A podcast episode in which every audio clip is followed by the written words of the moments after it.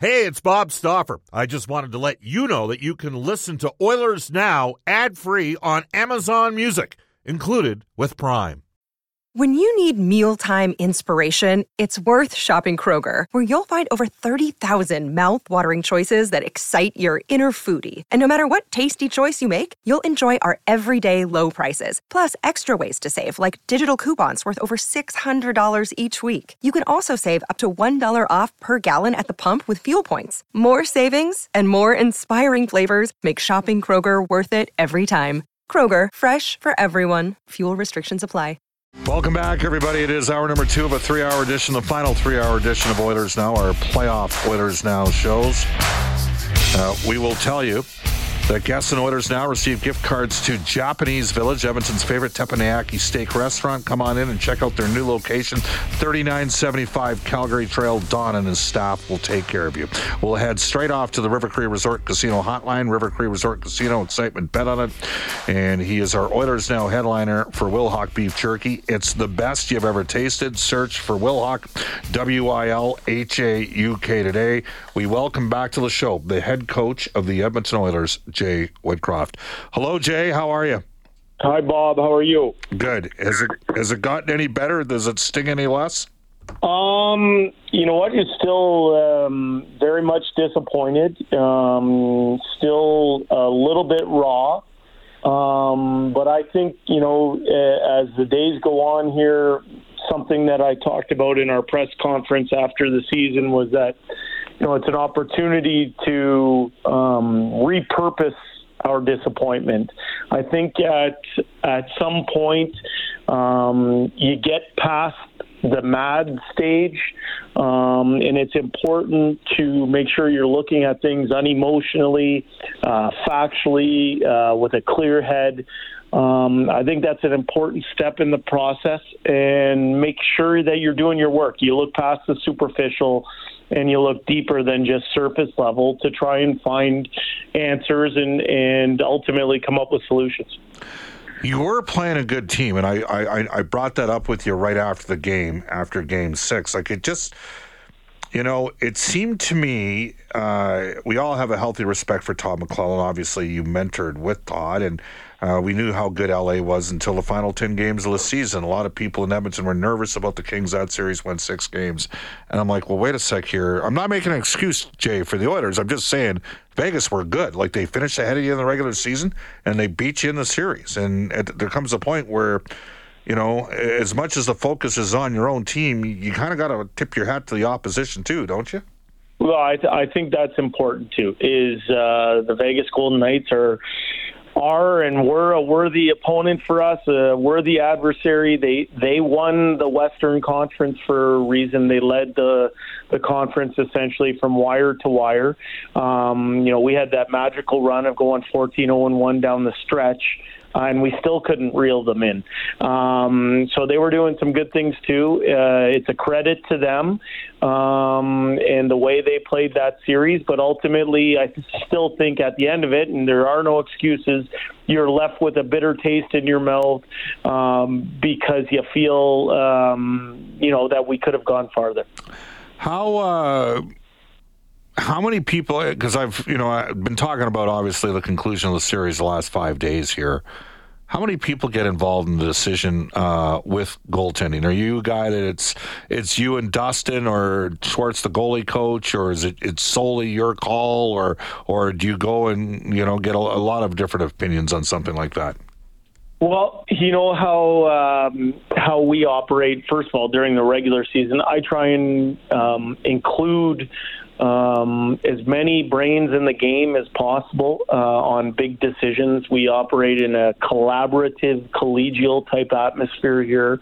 Uh, that's the type of staff that I like to run. I, I try and pick the brains of uh, not only coaches but but important people in the organization. Ultimately, the final call comes down to the head coach, and um, you know there were you know lots of uh, lots of opinions, and for me. Um, in the end, uh, every time we made goaltender decisions, I w- tried to weigh everything carefully and uh, tried to make the best decision possible. You know, I, there weren't many times this season where we pulled goaltenders. There were a few in the playoffs, and um, each time in the playoffs that we pulled a goaltender, um, I went back with with Stuart the next game, happened in Game Four, Game Five versus uh, LA in that series, and obviously we responded in Game Five, and then it happened uh, from Game Three to Game Four in the Vegas series, and obviously the team responded with a, a big game, but. Uh, rest assured that um, making decisions of those ma- or of that type of magnitude, I try and, as I said, get as many brains in the game as possible, and ultimately try and and make the right decision. Unfortunately, our team didn't win, but we do that together as a team. Uh, we win together as a team, and we don't win together as a team. Uh, but ultimately, that decision comes down to me. Yeah, uh, and you know the reality of the scenario is Stuart had such a tremendous year, and Jack, frankly, and we can use whatever statistical models you want. One of them's goals saved above expectation. He had a tough year. And the Oilers are going to need Jack to be better. They're going to need Stuart to be better than he was in the playoffs next season. Uh, your power play was brilliant. The five on five play in the series against Vegas, Jay, was concerning. And I guess I know you got asked about it. Uh, and this is all part of the evaluation process that you guys are going to do it uh, in terms of matchups and that sort of thing. Were there any surprises for you in terms of what occurred against Vegas at, at even strength? Well, I think you know I think that became a storyline in in the series because a lot of our damage was done on the power play, right? Um, and uh, their power play, frankly, struggled. Our penalty kill was a real source of our of momentum for our team. Um, you know, uh, we gave up the one five on four chance uh, in game number one, and then we gave up a couple uh, in game number five at a critical juncture. One was a five on three. Um, but a lot of the talk around the series was that was that five on five. Now, um, the facts are uh, that they scored six more uh, goals at five on five than our team did. So that averages out to one per game. But I think when you dive a little bit deeper, the way coaches do, and we're just at the beginning stages of that process, but I think um, it's important to dive a little bit deeper. Um, I think if you did, you would notice, I think I mentioned this in my post-season press conference, but you know the fancy stat people, um, you know, would point to some some things like um, you know, we gave up the fewest shot attempts of any team in the second round. So there were eight teams in the second round. We gave up the fewest shot attempts. That is that's a credit to a team trying to do some things defensively. Um, I think if you look at the six games in the series, we outshot and outchanced the other team in four of six games. Uh, unfortunately for us, some of our finish uh, wasn't at it what it was uh, during the regular season. We finished of the eight teams in the second round, we finished eighth in quote unquote finishability. Um, so uh, our conversion on some of those those chances, I think um, at five on five in five of the six games we played, we outshot attempted the other team in in five of the six games. I think if you went to things like ozone possession time. So, are you spending more of your shift in the other, or more of the game in the other team's end? Uh, we did that by a wide margin um, versus Vegas. Those are all things that that you see when you dig past surface level. You know, I, I think for coaches, one of the things you do is you want to look or classify or categorize uh, the way certain types of goals are going in because that's that's what coaches do. They go in and we look at uh, ways we can be better in certain types of situations. Um, as I said, they scored six more goals at five on five than we did um, in the series. You know, I look at their how many goals they got off the rush. Um, they scored one more goal off the rush than we did. Um, I look at how many goals they got off the the forecheck, so where we turned something over on our breakout. They scored two more than we did in that type of situation. Um, when you're rolling around in the offensive zone, a cycle, or on the defensive side, the D zone coverage side of things, um, they scored six goals in how we would classify it. and we scored four. So they scored two more in that type of situation. So when you get into a playoff series where the margins are tight and Yep. the games you know the difference between winning and losing you go to those situations and you think about and you come up with plans of how you can give your players tools to have a little bit more success in certain types of situations. Um, but as I just outlaid to you, like for me, the the margins are razor thin. It was close. Um, are there areas that we can be better, and we've we've we're beginning to identify and come up with plans? Yes, there are.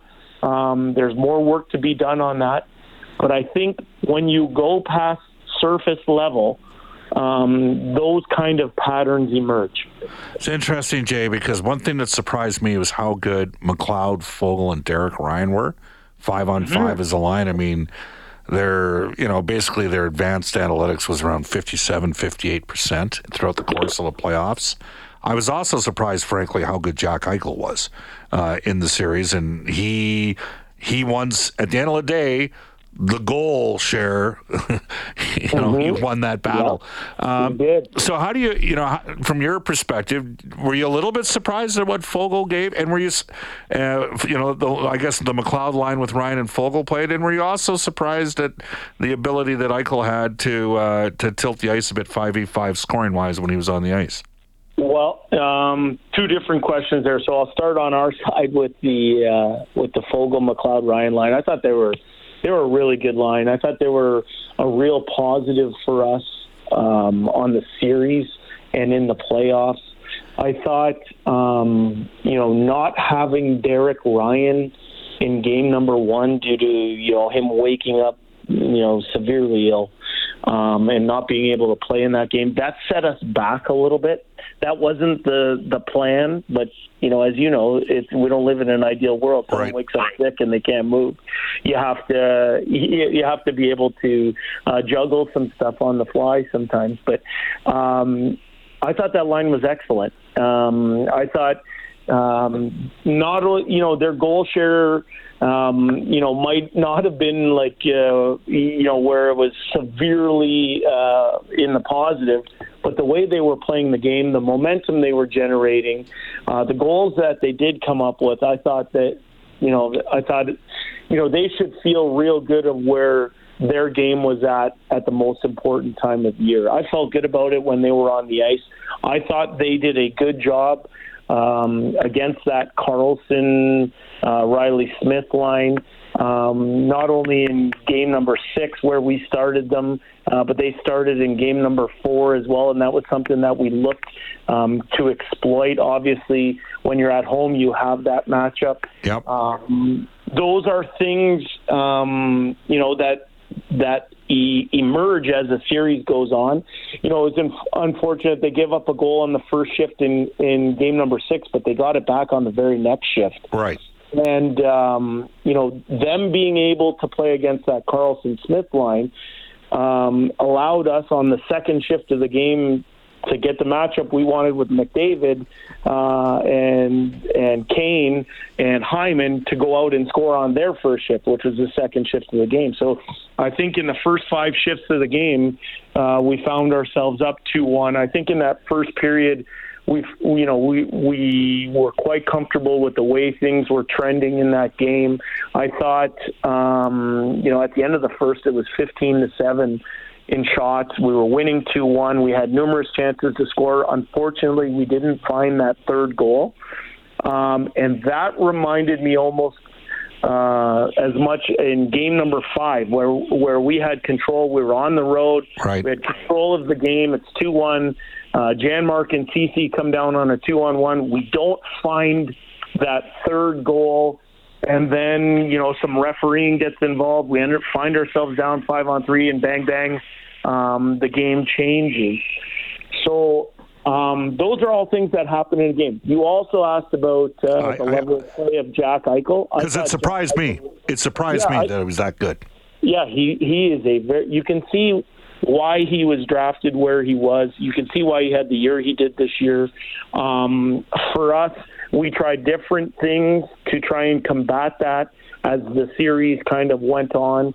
Um, in the end, that line five on five for that team uh, did a very good job. Uh, and that's a credit to them and for him to elevate his play at that time of year. Um, you know, as we talked about earlier, they're a good team.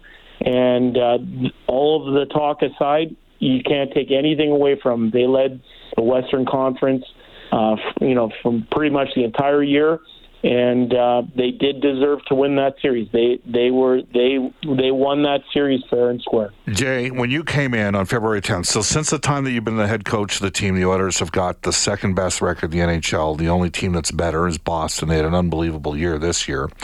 Um, however, the team finished 18th in the league in goals against last year. Again, you were there for the final, whatever it was 35, 36 games, 37 games. And then this year, the team finished 17th. Is it too obvious to look at that and say that has to be a priority for us to improve. The, the Oilers finished sixth overall this year, but if you want to be, and I think there's enough talent for the team to be a top five team. Is it too simple to say you got to find a way to get in the top ten in goals against and shave the goals against? No, I, I don't think that's simple. That that is, um, you know, priority one. Um, and I think there's there are different ways to attack that issue. Um, but uh, you know, some of it comes from adjustments you make uh, as a coaching staff. Uh, it could be something penalty kill wise. It could be something, um, you know, uh, rush coverage wise. It could be something, um, you know, more player specific. Um, you know, the, you know, uh, it, it's five more saves here. It's uh, 10 more shot blocks in this situation. It is um, 15 better plays on the wall in this situation. Those are the types of things that I think add up. And I think, you know, when Dave Manson and I came up from Bakersfield last year, uh, where the team was at uh, was was the team was outside of the playoff picture, and it was a very emotional time. And what I found at that point was there were, um, you know, uh, people looking for answers. And uh, through experience, I knew that we couldn't come in and change every piece of of uh, the way the team played in a short amount of time. There was COVID schedule, all that kind of stuff. So we picked one or two small areas to try and attack and get better at. But what I found was a very rapt audience and we started to things started to snowball in the in the right direction on the defensive side of things. So I understand that the team finished 18th on the year last year, but from February 10th on um, to the end of the season, we liked kind of the direction uh, that was going.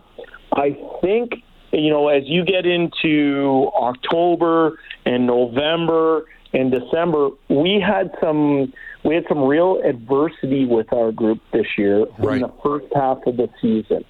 Um, but one of the things that could have been cleaned up and is going to get cleaned up going forward is that side of it. Because I believe that um, the habits that are created at that time of year, the attention to detail at that time of year, I think – uh, serves the team as they move deep into April, into May, and ultimately into June. I think those are are the things um, that occur. So, you know, when you win games, it's important to close a team out rather than let them hang around and claw back into a game. And you still might win by a goal um, because you can outscore some things.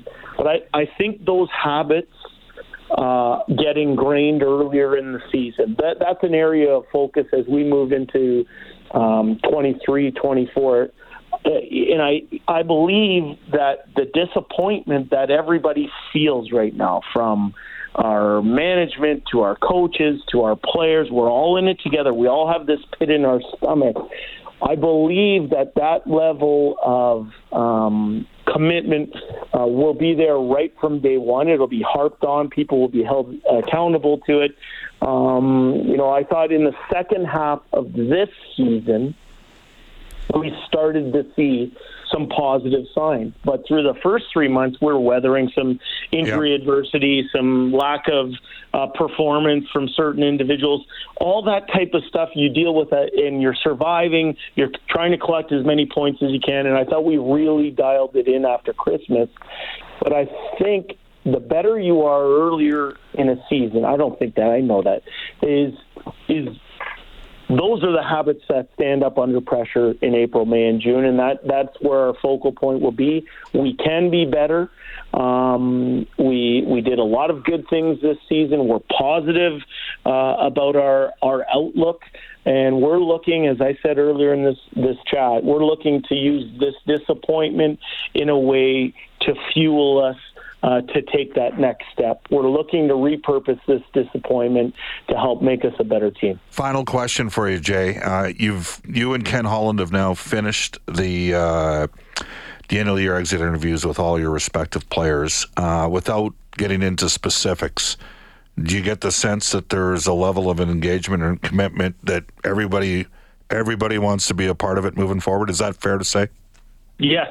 Yeah. I like I said. Um, um, we are sincere um, in our disappointment. There is a pit in everybody's stomach. Ken Holland um, gave an impassioned chat to our team where as the hairs on everybody's neck was standing up. And if we could have put the skates on um, to go out again, I think everybody would have done it. That's how uh, passionate he was. He put his heart on the table of um, setting a tone. And and for me, and this is something that I've talked about with a few of the players, you know, as we're conducting those interviews and and um, getting people's opinions, all that, gathering information, all that type of stuff. One of the things I, I mentioned was how how impactful that meeting was. But right now, everybody is raw, and we have to take how we feel now into our summertime workouts and we have to take that into our mindset in training camp. And we have to take that uh, in the end of november when you're in the beginning the dog days of a season that's where that pit in the stomach has to continue continue to serve as fuel for us with the big picture in mind. And the big picture is and we, we want to have success in june. Now we also have the understanding that you can't get to the playoffs in September. What you have to do is you have to um, take the necessary steps day by day. You have to continue to improve. You have to capture the learning moments as they present themselves. And, and one day, at the end of the regular season, you feel ready to go on that two month journey. Um, it didn't work for us this year. We own it, we accept it, we're going to get better because of it. Jay, appreciate all the time you've given us this season. My pleasure, Bob. Have a good summer. You bet. That is Jay Woodcroft, the head coach of the Edmonton Oilers. He's our Oilers Now headliner for Wilhauk Beef Jerky. Uh, apparently, there's been some confusion at the Maple Leafs press conference with Brendan Shanahan. Hopefully, Frank Seravalli for the horses and horse race in Alberta can enlighten us just after 1.30 when we go to a global news weather traffic update with Randy Kilburn.